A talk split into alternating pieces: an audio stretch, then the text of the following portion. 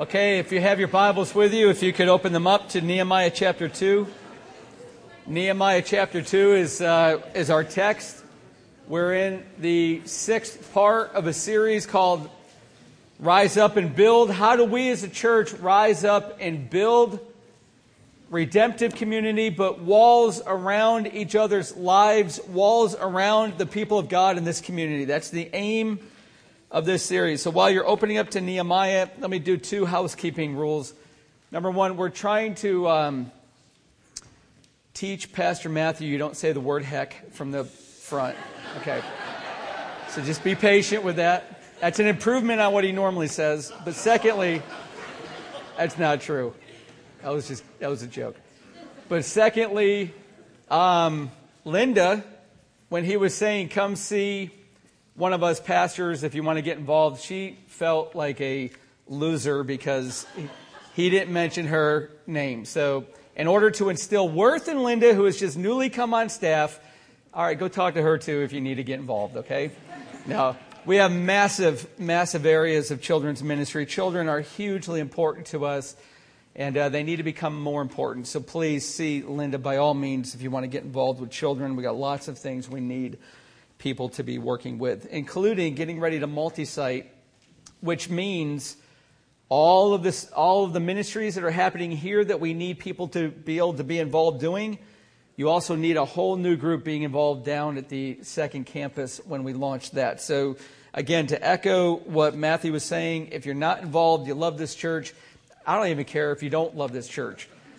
Some of your hands that didn't go up, we don't love you either, okay? It's, let's just get it off our chests. Get involved. We need your, uh, we need your involvement. All right, Nehemiah chapter 2. But before we get involved in Nehemiah chapter 2 to look and see, Diane, I'm sorry, I'm trying to get better. Um, she prays for me regularly. Lord, put a, put a grid over his mouth. It's not working. You're not praying hard enough. As we get ready to look in uh, Nehemiah chapter 2, I want to draw your attention. You can either go to the screen behind me, I put the scriptures up there, or if you want to hold your finger in, in Nehemiah 2 and uh, flip open to Song of Solomon, just go to the right in your Bible, a few books, or Song of Songs. And what I'm going to do this morning is um, let me take an unofficial poll. I, I'm sorry for Blackberry phone lovers, but just between Android and Apple. How many of you are iOS fans? You're Apple fans. You love all things Apple. Raise your hands. All right. All right, good. Lots of people to pray for. Now, those who are, those of you who are like me, Android lovers, and Google is the way to go because they're not greedy like. Anyways, raise your hand if you're a Google Android lover. All right, not enough of us. What I'm going to do this morning is kind of introduce what we're doing and the purpose, the purpose of this sermon. See, I have, I have a, an Android tablet, little seven inch tablet, Acer Iconia in case you care, and I have a Droid Razr phone. And both of them I've been waiting eagerly to be updated to the new 4.0 ICS is 4.03 now, um, ice cream sandwich operating system. So what I'm going to do today is I'm going to sort of update your firmware when it comes to Nehemiah. We're going to do Nehemiah 2.0, basically, is what we're doing today, okay? I couldn't think of a better way to say that. I want to go back and I want to take the introduction of this sermon and remind you again what we might not yet be seeing in Nehemiah, but yet is critical as we continue our way through this book. So Here's why I'm doing this. I want to start out in Song of Songs. And here, let me, let me set it up for you. Song of Solomon, if you've never, it goes by either Song of Songs, Song of Solomon. If you've never read it, it's a fantastic book. It's written on two levels. On one level, which is most apparent and most obvious, it's the love between King Solomon and a woman by whose name is the Shulamite. We don't know her given birth name. She's called the Shulamite throughout the book. And they meet in the early part of the book. They love one another. They get engaged or betrothed. They wed in chapter 3. They have their honeymoon. They have their first fight in marriage in chapter 5. It's all full of drama and good stuff. Um, and then they get to chapter 8, and it's like an anniversary trip back to the country, back to where they met each other. They're strolling through the country, remembering how they met, remembering their love for one another. It's what we all ought to do on our anniversaries with our spouses. And so you get to chapter 8, and you find towards the end of the book, the Shulamite woman looking back to what her family and friends said to her and about her when she was a little girl. Now that's one level. The deeper, grander, more glorious level of the Song of Songs, it's about the marriage, the love, the betrothal, the marriage between Jesus Christ and his church. Jesus, the groom, and the bride being Israel and being the church grafted into Israel. Okay? So you've got two layers, two levels. It's a beautiful book and it's awesome. And you get to chapter 8 and now we get Nehemiah 2.0 starting to update. Here we go. We have a little sister, verse 8. Should be on the screen behind me. What shall we do for our sister on the day when she is spoken for? So here's the family. Now listen, you got to get this. Here's the family saying, we've got a little girl She's prepubescent, okay? That's why it says, and I took it out, but it's why she has no breasts. She's not yet grown into a woman. She's a little girl, and the question is the family is asking a question what can we do for her to prepare her for the day that she will be married? What can we do to preserve her purity, to preserve her focus, to come around her and to hold her modesty for the day that she's going to be married.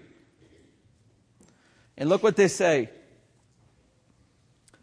If she is a wall, we will build on her a battlement of silver. If she shows and has and demonstrates no openings into her heart. No temptation can get through the wall. No impurity, no immodesty. If she's showing herself pure, a wall, then we will build on her battlements of silver. Parents, you gotta be listening. This is what we do to our children. We'll honor her. We will strengthen her. We will bring glory to her. We will thank her for her modesty, for her purity, for being a wall. That's what they're saying. That's one level. The deeper, grander, more glorious level is this. How about those of us who come to know Christ, young in our faith? What will we, now listen, Cornerstone, what will we do for that person to preserve their faith, to preserve their holiness, to sanctify them in their walk to the day in which they will be meeting Christ for eternity in glory? You see the two levels? One level is between a, a man and a woman. The other level is between Jesus Christ and His church. What are we going to do for this church? To beautify this church, to strengthen this church, to wash this church in sanctification, to get this church ready for the great marriage supper of the Lamb that will happen in all of eternity. But, they say, if she is a door, we will enclose her with boards of cedar. We will bring, bring around her a barricade made of wood that does not rot. That's why they built the inner workings of the temple, the house of God with cedar wood. It lasts and lasts and lasts. It's impervious to the creatures that want to destroy the wood. So if she's got openings, if she's not a wall, if there's gateways for the enemies, if there's temptation, if there's immodesty, if there's impurity, then we're going to act, family of friends, they say. We're going to come around her and we're going to barricade her. Our strength will be lent to her. Our effort will be going to her. We will hold her accountable. This happened, by the way, yesterday evening after church because there was a group of teens and young adults that were gathered at a pool. And they started talking about things that really were not appropriate for a mixed group, joking and impure jesting. And the lady who owns the home, overhearing them, walks out there and pulls aside a few of the girls, brings them into her home and says, Ladies, be pure. Because you're a door and you need to be a wall. Ladies, this is what you do with younger girls. Men, this is what you do with younger guys. If the older men and women aren't doing this in the church, then don't be surprised when the younger men and women are doing things that ought not to be done. How do we build barricades of cedar around one another? That's the aim of this. And look what the Shulamite woman will say to her husband I was a wall. I tell you what, ladies, and let me first tell you this there is grace and there is mercy for you. If you have not kept your purity for your husband, there is mercy. But how better is it to walk down that aisle towards your husband on the day that you were spoken for with white on and literally being able to wear it with thankfulness that it represents the purity, that you have been a wall and not a door. And how incredible will it be, Christian brother and sister, when we meet Jesus face to face and he says, You were a wall. Thank you because you honored me. Ladies, you know what you'll give to your husband? You'll give the same thing that we give to Jesus Christ. Then I was in his eyes as one who finds peace. Men, it's the same thing for you. How awesome it is to watch your bride walk down that aisle knowing that you have kept faithful. And how incredible will be the joy in Jesus Christ he brings you home and you are a wall. How do we be a wall? How do we not let openings for our enemies into our lives? That's the aim of this series because walls and gates are all through the Bible. You ready? Here it is. You can remember this. It's really short and it's really simple. Walls kept the wrong people out, and gates let the right people in. Walls keep the wrong people out, gates let the right people in. And God gave walls to us, and listen, He's already named them. You don't need to name the wall that's around your heart. He's already done it for you. He calls it salvation, and you don't need to name the gates in your lives. He's already named them, and they all have a common name. They are called praise, according to Isaiah. You see, the wall symbolizes your salvation. Listen, let me, let me say something very, very gracious to everybody, as gentle as I can. If you're here this morning and you've not yet put your faith in Jesus Christ, not yet bent your knee to Jesus and asked Him to forgive you of your sins and to give you salvation and eternal life, then you don't have the wall of God around you. The best you can get is the world's wall.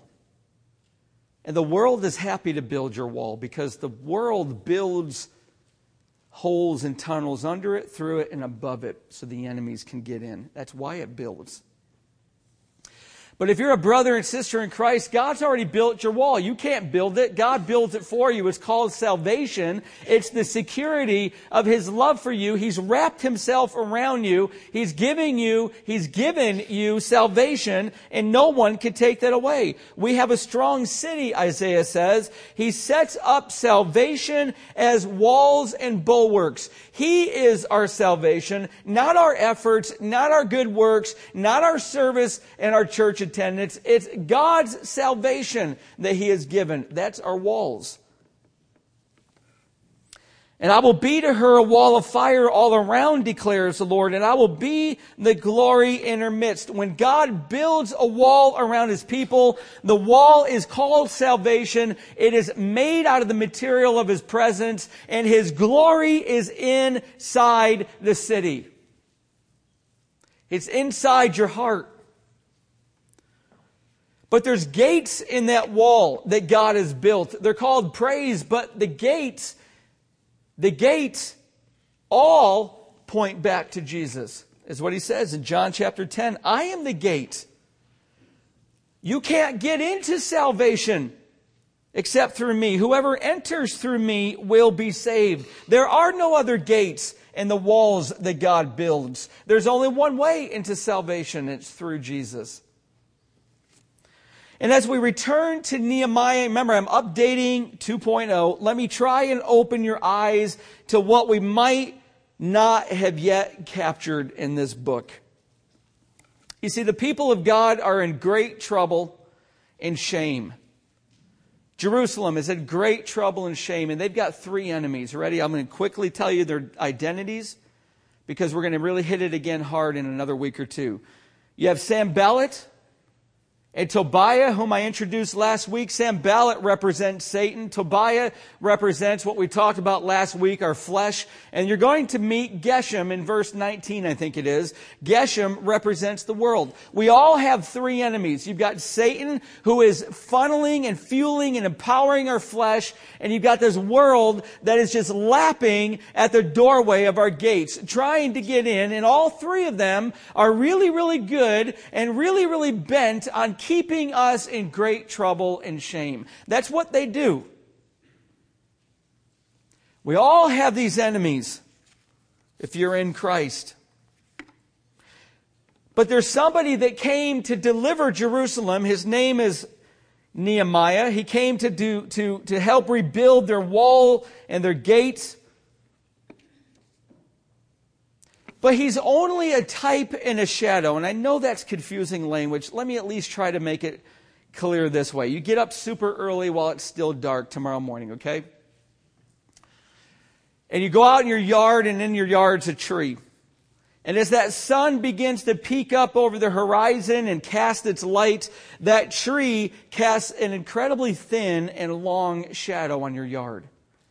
But as the sun rises, the shadow shortens and it gets closer to the base of the tree until that sun, if it's right directly overhead of that tree, it casts no more shadow. You see the tree in all of its beauty and glory. That's what ty- types and shadows were like. That's, that's why they're in the Old Testament. They are casting a shadow that says the morning sun, the Son of God, is rising in human history and and when he rises to his zenith, when he's rising in full glory, you won't see the Nehemiahs. You won't see all the tabernacle equipment. You'll see Jesus because it was all about Jesus anyways.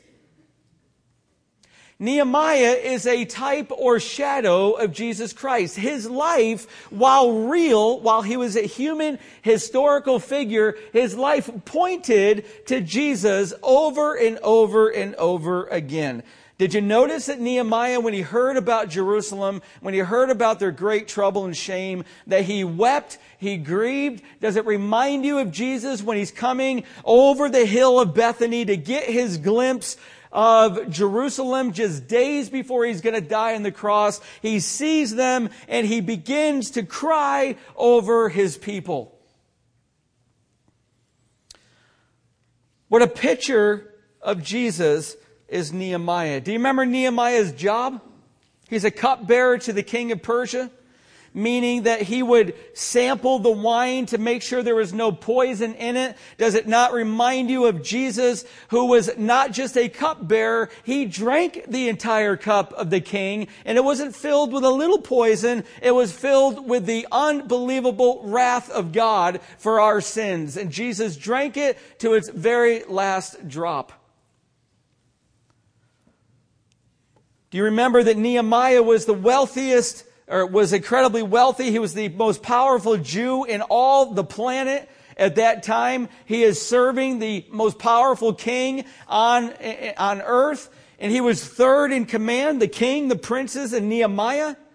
And yet he gave it all up. He's like Moses. He's like Moses before him, who chose rather to be mistreated with the people of God than to enjoy the fleeting pleasures of sin. What a picture Nehemiah is of Jesus, who though he was rich, Paul says in Corinthians, yet for your sake he became poor so that you by his poverty might become rich.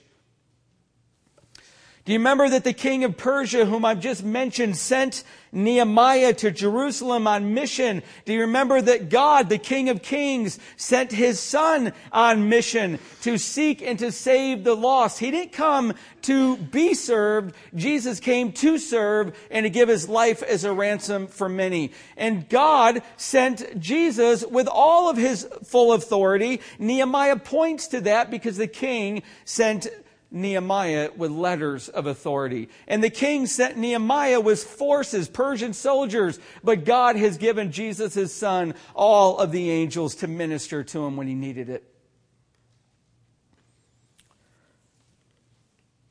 See, Nehemiah, friends, was a man who did a great work for God's people. Listen, but his life was a pale shadow that pointed to the brilliant glory of Jesus Christ, the greatest wall builder who has ever walked this planet. Did you hear that? His life, Nehemiah's life, pointed forward. Now listen, Christian brother and sister, I'm speaking to you. Is your life pointing backward to Jesus? Nehemiah's pointed forward to Jesus, the one who would come and rebuild. Is your life pointing backward? and giving glory to Jesus Christ. Remember the, the title of this sermon, Rise Up and Build, right? Rebuilding walls in one another's life. Let me, let me camp on that for a minute. Rebuilding walls means your wall at one point was built. This is talking about this whole book to the people of God. This is referring to the Christian brothers and sisters in this sanctuary. Because when you came to Jesus Christ, He put around your life His salvation. He built the wall around you and He put gates in that wall so that you can celebrate God. You can testify to God and you can praise God. When you were walking to this church this morning from wherever you parked, did you begin praising God in your heart? Did you walk through the doors of this sanctuary with thanksgiving on your lips? Were you the people of God that said, I have a gate into Jesus, into His presence, and I can praise my way through that gate because that's the name of the gate?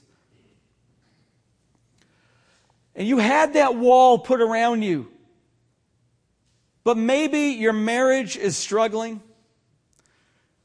Maybe your marriage is in ruin. Maybe you've gone through such difficult times that your faith is in tatters. Maybe someone has hurt you terribly or your children have grown up and they've walked away from Christ and your, your walls are in rubble all around you. That's why this book was written. It was written so that we would find hope that the walls which once were built can be rebuilt when the people of God rise up together and build. That's the point of Nehemiah. And now I'm done uploading Nehemiah 2.0. So let's look at the text. Verse 11 of chapter 2. So I went to Jerusalem and was there three days.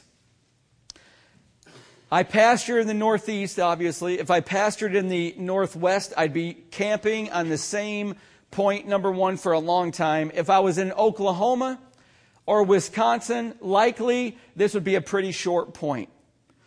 But because the Northeast is so frenetically busy, always hurrying, all of us, almost all of us. I mean, honestly, how many of you have a front porch to your house? Raise your hand if you have a front porch. How many of you spend regular time on that porch, slowed, slowing down and relaxing? A lot less hands than went up when you have a porch. I could throw this one and be a really mean pastor. How many of you have a garage? Come on. If you have a garage, raise your hand. How many of you can no longer park in your garage?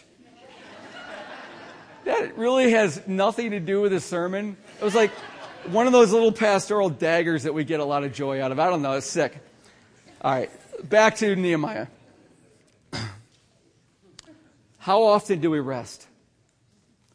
How often do we take regular rhythms of time and refocus in our lives. Now think of Nehemiah, ready? Here's the map. You've got Susa, which is up in Persia, and it's the winter residence of the king of Persia. Nehemiah travels 800 miles. It's not 800 miles in a direct line. It's so long because you got to go up and over the Arabian desert and then down. Really, Jerusalem's not a whole lot more southern than Susa. It is some, but it's not a lot. You just can't go through the Arabian desert because nobody survives it. It's huge. So 800 miles Nehemiah travels from Susa to Jerusalem on horseback. For some of you who have a job that takes you around the world, you know just traveling can make you exhausted. You go on an all day car trip and you arrive tired. You haven't done anything. You're just tired. Think about traveling by horse 800 miles over three to four months. He gets in Jerusalem and he does what Ezra did years before him, did the same thing. He took three days and he didn't do anything else but rest. Friends, you see somebody in your life, God begins to break your heart for them, their life's in a mess. Listen, if you're not going to help, who is? You have the gospel. You've got authority by God.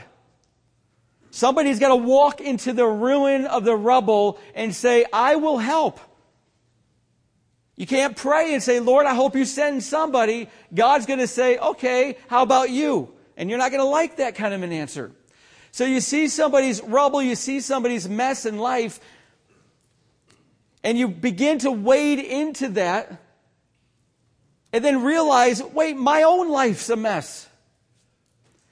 My own life's exhausted. What can I possibly do for that person, for that family, for that church if my own life is in ruin? You're not going to do much. We've got to be healthy if you're going to help other people. You know, you can safely infer from Nehemiah's character. Granted, we haven't done a full personality inventory. We've got a lot left in the book to gain a lot more insight into who Nehemiah was. But you know enough about Nehemiah to know this. He wasn't sitting in a house in Jerusalem eating leftover Persian bonbons with his feet up. I guarantee you he's doing something in his rest and he's praying. He was a prayer warrior. He's like a George Mueller of just a few uh, years before our time. He's like the apostle James and right after Jesus. When James was thrown off of the, the, the roof of the temple to be martyred and the fall didn't kill him, and they took a miller's club and they started to beat him over the head until they killed him. They said of James, the apostle, they said that his knees were like the knees of a camel, so arthritic because he was constantly bent down on his knees praying. What would, what would happen if our knees got sore from praying? Do you pray?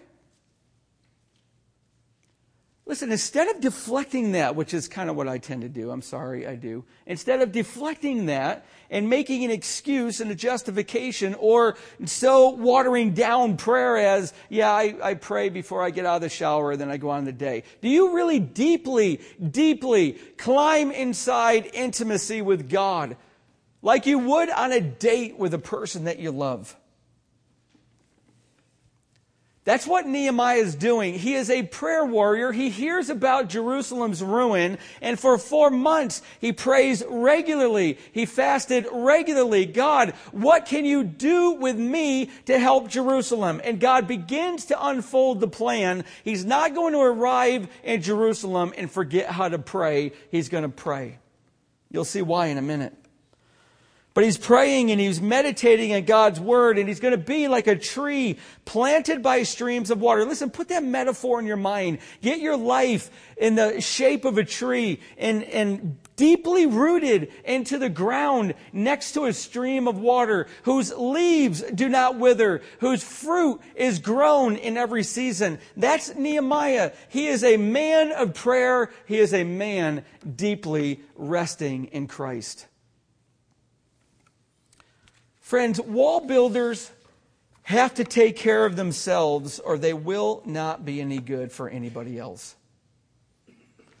And there's not too many things more disappointing than when you begin to feel burdened for somebody and you begin to step into their life and then realize, wait a minute, this is too big for me. I don't have the energy for this. And you quit on them. That's about the worst thing you could possibly do. I think the worst thing is to never help anybody, to see their ruin. That's sin. To know what you ought to do and not do it. James says that's sin. I think the second worst thing is to start stepping into somebody's life and then quit. And when we do that, it's almost always because we didn't count the cost. It's because we're not rested. It's because we're not refocused in Christ. Weary eyes cannot build a straight wall. Listen, I know that one personally because I've done a lot of construction with my father and my brother. And hands that are tired cannot keep their grip on the trowel. And you saw in Elijah, if you were here in that series, that when you become exhausted, it can lead you to the broom tree of despair. Jesus modeled this. He began to take his disciples away. He began to give them regular rhythms of rest and refocus after strenuous times of ministry. If Jesus, who has no limit to his energy, who has no cap to his power, knew the value of resting, then maybe we ought to learn it too. You know why I think, I'm just going to throw out one. If you don't agree with this, you can discard it. That's fine. But I think one of the reasons that most of us are so busy that we don't rest. You might not agree with this at first. Would you at least just honor me and think on it for a while before you throw it away? Rest is a pride killer. Every time you go to bed at night, every time I go to bed at night, you know what the last thought ought to be through your mind? I need sleep. Therefore, I am not God. Because God never sleeps and He never slumbers and He always watches over us. Rest is a pride killer. It tells you you have a limit. It tells me I've got a cap to what I can do. I've got a limit to what my abilities are. I can only go so long before I hit the wall, what they call the bonk. I can't do it any more beyond this. It's not, it's not a race to sprint, it's an endurance race, and rest reminds us that we're not God. There's something else that kills pride, and it's also difficult to do, and it's point number two. Nehemiah served within a team. Look what it says in verse 12. Then I arose in the night, I and a few men with me. Now, we're not given the names of these men. We don't know who they are, but I can tell you that Nehemiah is on a secret mission at night. He doesn't want to call attention to what he's there for. He hasn't told anybody yet. These are trustworthy, competent men. If it was me, it would be a bean counter. It'd be an engineer. It'd be somebody that good, is good at managing teams and people, and it would be somebody that knows the area, somebody from Jerusalem. I don't know who it is, but they're trustworthy and they're competent, and they begin to teach us something that we've got to drill deep into our minds. And it's this God will often speak through a divine echo. What do I mean by that? Here's what I've observed. I'm now in my 20th year of pastoral ministry, and I've learned only a few things, I promise you. But one of the few things that I have learned is this, and I am starting to see it more and more. And let me give you a hypothetical situation. You come in and you sit down in my office, and you're, you're starting to share that your life is in trouble. And maybe it's an addiction. Maybe you're addicted to something. You're, you're a Christian. But something's got a grip on you by way of sin, and you can't, no matter what you've done for year after year after year, you can't overcome it. You cannot get victory for it. And I begin to graciously and gently, and I can guarantee you it'll be gentle because I can't believe people will share, share with me their stories. I'm always shocked. I mean, the fact that you would tell me these things is so incredible of a privilege it just brings grace out of me. It doesn't matter what you've done in your life. I think I've heard, I'm pretty sure I've heard almost all of it. All it does is make me love you more. That's what a wall builder does. When a wall builder begins to see your ruin, it doesn't turn them away, it makes them pray for you more and work more in your life. So you share your story with me, and I begin to gently give you the Word of God. That's why I give you the Word of God, because that's the letters of the King that has given me the authority to give to you. You've got the same authority, you've got the same letters. And I'm not going to give you anything but the Word of God. I'm going to do it the best I can. It's going to be gracious, it's going to be gentle. But here's the divine echo. When you leave my office, I've seen this over and over. You're going to text me, you're going to email me, or you're going to call me, and you're going to say, Tim, I cannot believe this. The same thing you told me in counseling, I heard it just now again on the radio from that preacher. And I went home and I opened up my mailbox, and there's a card from a friend, and they don't really know what's going on in my life, but they put a verse in there, and it's the same verse that you just said. That's the divine echo. When God begins to really say it's time to rebuild, I'm telling you, He's going to work through a lot of different voices because you don't hear very well, and neither do I. Our ears are plugged by our flesh. And God has to pull the stoppers out of our, the ears of our hearts. And the way He does it is reverberate His voice through many, many different means. And all of a sudden it begins to penetrate you. All of a sudden it begins to gain traction in your heart. And all of a sudden it begins to give you hope. God knows my mess. And God's got a plan. And He's bringing me a team of people to minister His truth to me. That's the divine echo. It's kind of like Samuel a little bit. When he was a little boy, and his mother had given him over to the service of the Lord, and he's under the care of Eli, the priest of Jerusalem, of Israel. And Samuel keeps hearing this voice. Well, it's God's voice, but he's a little boy. He doesn't know it's God's voice. So he goes to, to Eli and, and he says, Eli, were you calling me? And Eli keeps sending him back saying, No, I never did. And finally, Eli gets the idea hey, I think this is God reverberating into that little boy's heart.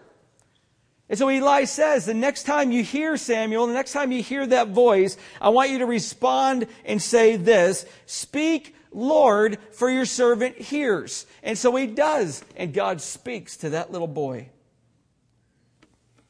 Listen, when that divine echo begins to reverberate in your mind and people and person after person are saying the same truth into your heart, you're hearing it from preachers. You know, I start a sermon series. This happens constantly. And people will come up to me and say, Hey, did you know that Skip Heitzig is doing Nehemiah? Did you know that James MacDonald just did Nehemiah. I don't know, but I know that you need to hear it because God's speaking in your heart and He's saying it's time to do a work of rebuilding. That's how it works.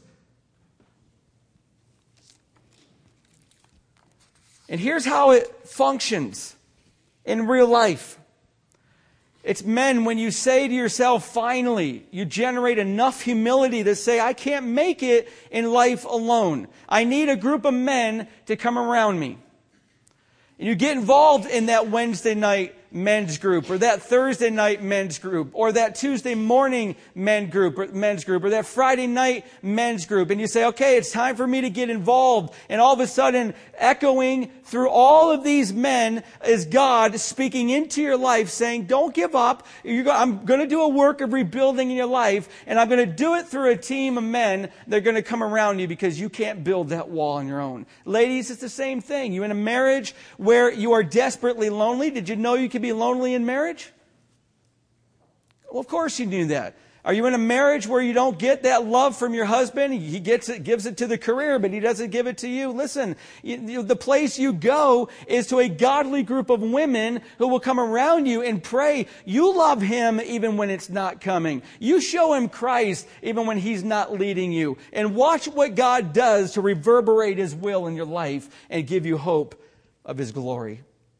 You know, the most exciting, I think, ministry that's happening right now, or at least one of the most exciting, is a group of parents that are meeting whose adult children, 17 and older, have walked away from Christ. Listen, if you've ever had that happen, you know the brutal pain. And that pain is almost always the voice of guilt. You failed your parents. Where did you go wrong that your kids left the Lord? That's how you feel as a parent.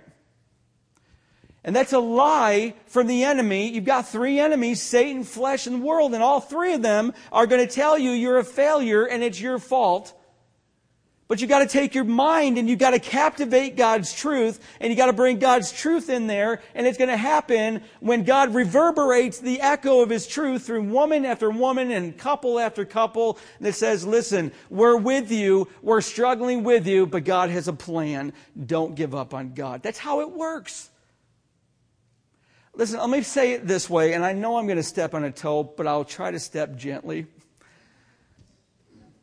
If you're living a solo Christian life, and you've put a wall around you with no gates, remember, walls keep the wrong people out, gates let the right people in. If you don't have a gate and you don't have people coming in and reverberating God's truth in your life, you will not build.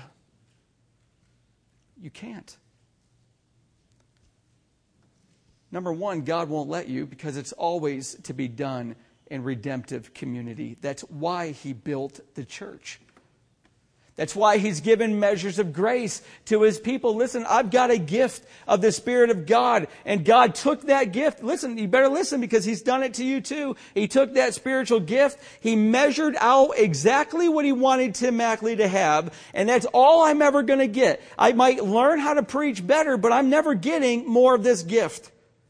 And he poured it into my life the moment that I became a Christian. And he said, Tim, you've got everything you need to do all that I'm asking you to do. If I was asking you to do more, then I would have given you more of the measure like I did Charles Stanley. I hate that guy. So, did I say that? I mean, I love that guy, is what I meant to say. Slipped. You have been measured out gifts or a gift, and God has poured it into your life, brothers and sisters, and that gift and the, the exact measure of it is enough to do everything that God's going to ask you to do. Listen, if He wanted you to do more, He would have given you more of the gift. And when we work together as a team, then where I lack, look at our pastoral team because pastors Matthew, Tim, and Jason have gifts that I don't have. And if it's just me pastoring this church, you are to be sorry. Because they add in what I don't have. And that's the way it works. It works in teams. Nehemiah served in a team model. And you should too. And finally, point number three Nehemiah inspected before he implemented. He aimed before he shot. He looked before he worked. And he says in verse 12, And I told no one what my God had put into my heart to do for Jerusalem. There was no animal with me but the one on which I rode. Not even his friends. Look what it says. Not even his trusted friends knew what God had put into his heart, into my heart to do for Jerusalem. I don't know who these friends were, but I do know he trusted them. And I know this that grammar is important. I know many of us don't really like English, and we don't pay attention to the very use of grammar in our speaking, yet, grammar can completely impact what you're trying to communicate. Let me give you three examples. These are, these are from actual resumes sent in to try to get a job. First one is this I received a plague for salesperson of the year. I think he meant plaque. Another one wrote, I'm a perfectionist and rarely, if, if, ever forget details. That's not my typo, that was theirs. And still another whose resume boasted, I was instrumental in ruining, I think he meant running, entire operation for a Midwest chain store. Listen, if that chain, if that new job hired them, they should be ruined. All right, that was that was a little harsh. Grammar is important. it can completely impact what it is you're trying to say. So let's go back to verse 12 and let me show you why it's important that we understand this. Look what he's saying again. Everybody look with me, verse 12.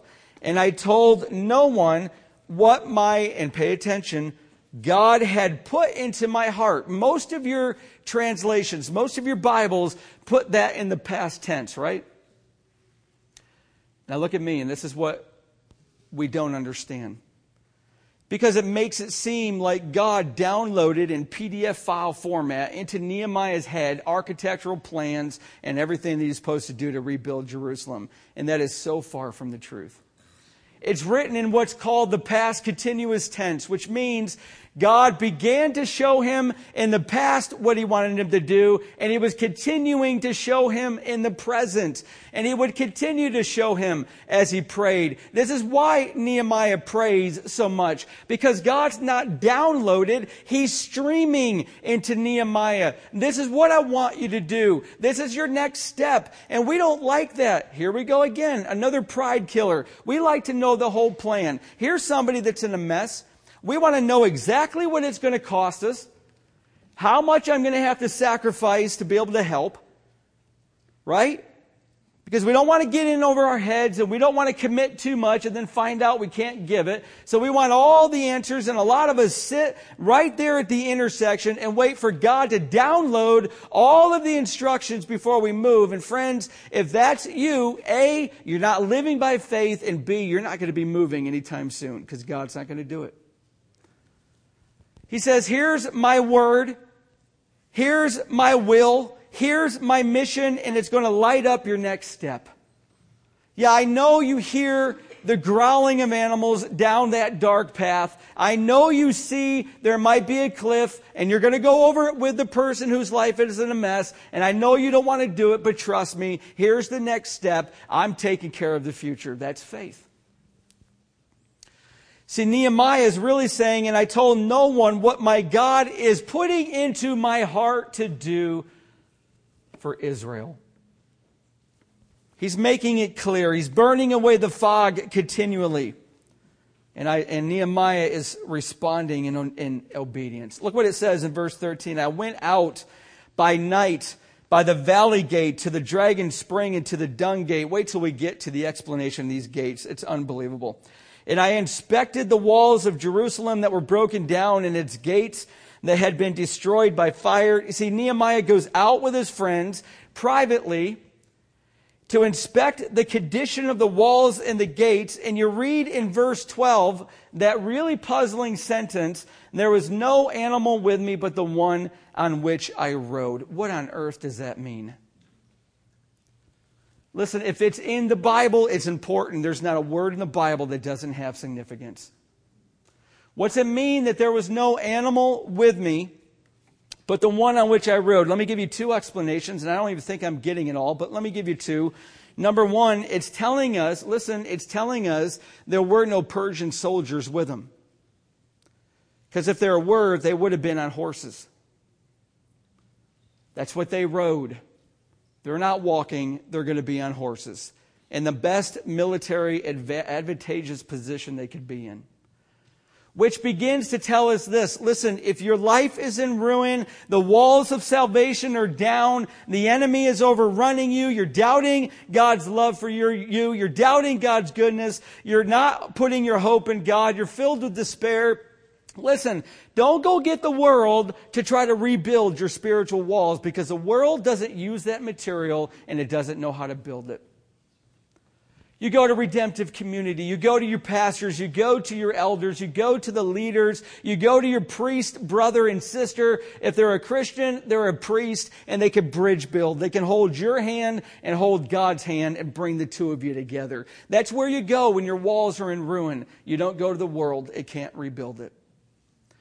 But let me give you a point number two reason why there was no animal with him. Do you remember another person 480 years later who also is going to be on a donkey? That was likely the animal Nehemiah was on, who's also going to be the only one on a donkey, who's also going to be riding into Jerusalem, a city that's in spiritual ruin, as people throw down branches and cloaks and he rides over them triumphant as their king. You see, again, Nehemiah shadows, foreshadows the one who is to come that will look at the ruin all around him and know how to build a wall of salvation. He will give his life to redeem his people.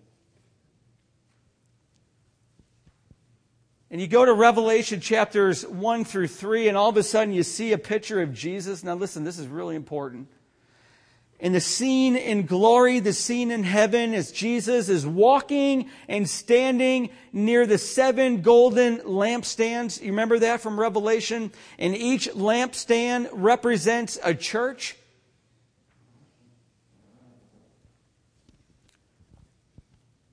Because when Jesus as he did in one of those churches, sees no spiritual rootedness in the church, he will remove his lamp. He does it all around. You want to know why churches close their doors?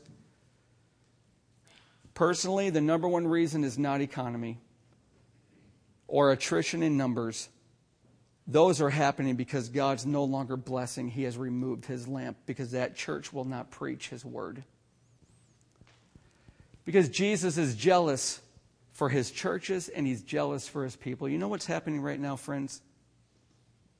And you may not even be aware of this. Jesus, all worship, all this sermon, has been walking up and down these aisles. He's been walking through these pews and he's been taking an incredibly deep look right into every one of our hearts.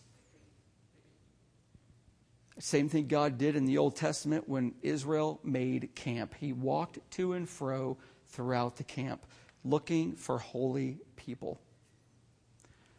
And friends, he stopped. Listen, he has stopped at you this morning.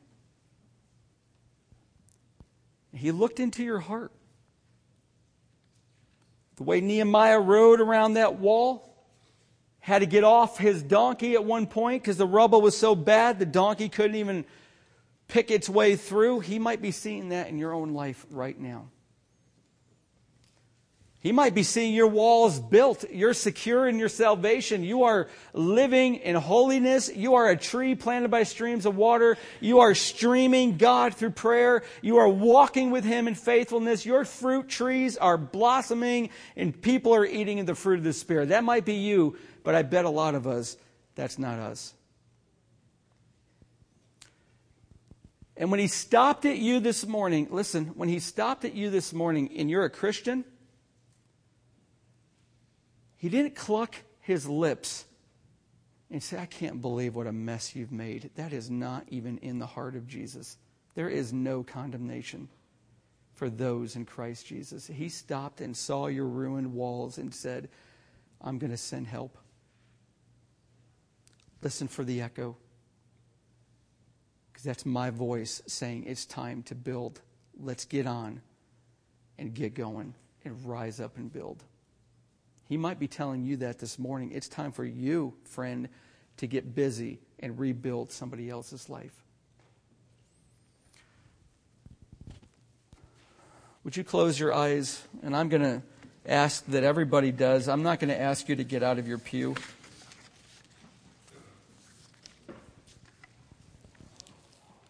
I'm just going to ask you to be honest. If you have never put your trust in Jesus Christ and received his eternal salvation, then you have no wall around you that is of God.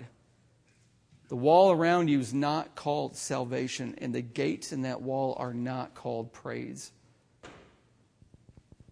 And if you've recognized that you have the world's wall around you, would you just be honest and raise your hand this morning so I can pray for you? That's all I'm going to do is pray for you.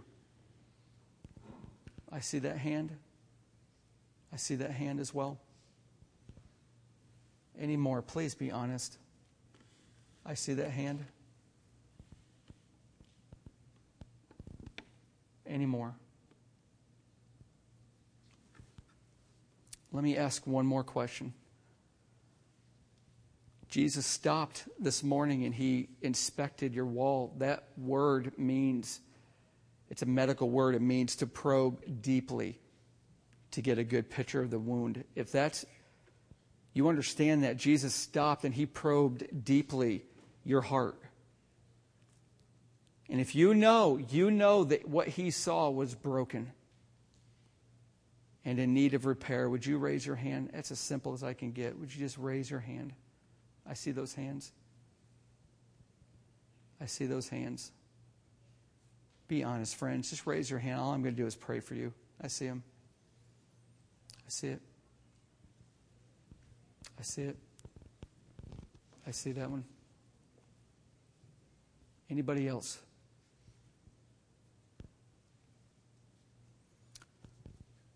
God is speaking to you, friends. I see it. God is speaking to you.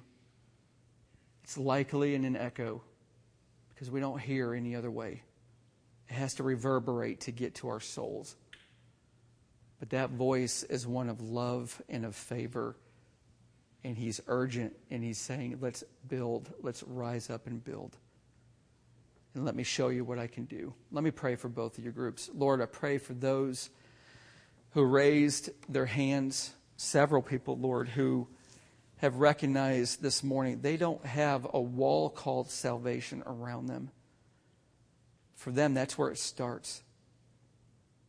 Lord, it's, there's no there's no magic prayer. If there was a formula prayer, you would have given it to us in your Bible. There just isn't. It's just each of these people crying out to you in faith, saying, I get it, I hear it, and I believe it. Would you please save me, take away my sin? and give me eternal life. It's as simple as it needs to be. Lord, help them to do that. And Lord, build that wall thick and high around them. And let them be secure in who they are in Christ from this day forward. And put gates in there that they can now enter into your presence with praise and thanksgiving. Lord, for my friends who whose walls have been built, but they've fallen down. Lord, I think you're speaking to a lot of people. And it's likely echoing. And Lord, I pray that they would hear your voice that says it's time to build. And let's do it together. You can't do it alone. Let's let other people in those gates. Walls were meant to keep people out gates were meant to, right, to let the right people in, let the right ones in, and build together. Lord, may we, the people of God, learn to rest, refresh, and focus in Christ. May we serve together in teams and speak your truth to one another. And may we learn to inspect before we act and before we implement. Learn what it is that you want us to do. We love you. We thank you. In Jesus' name, amen.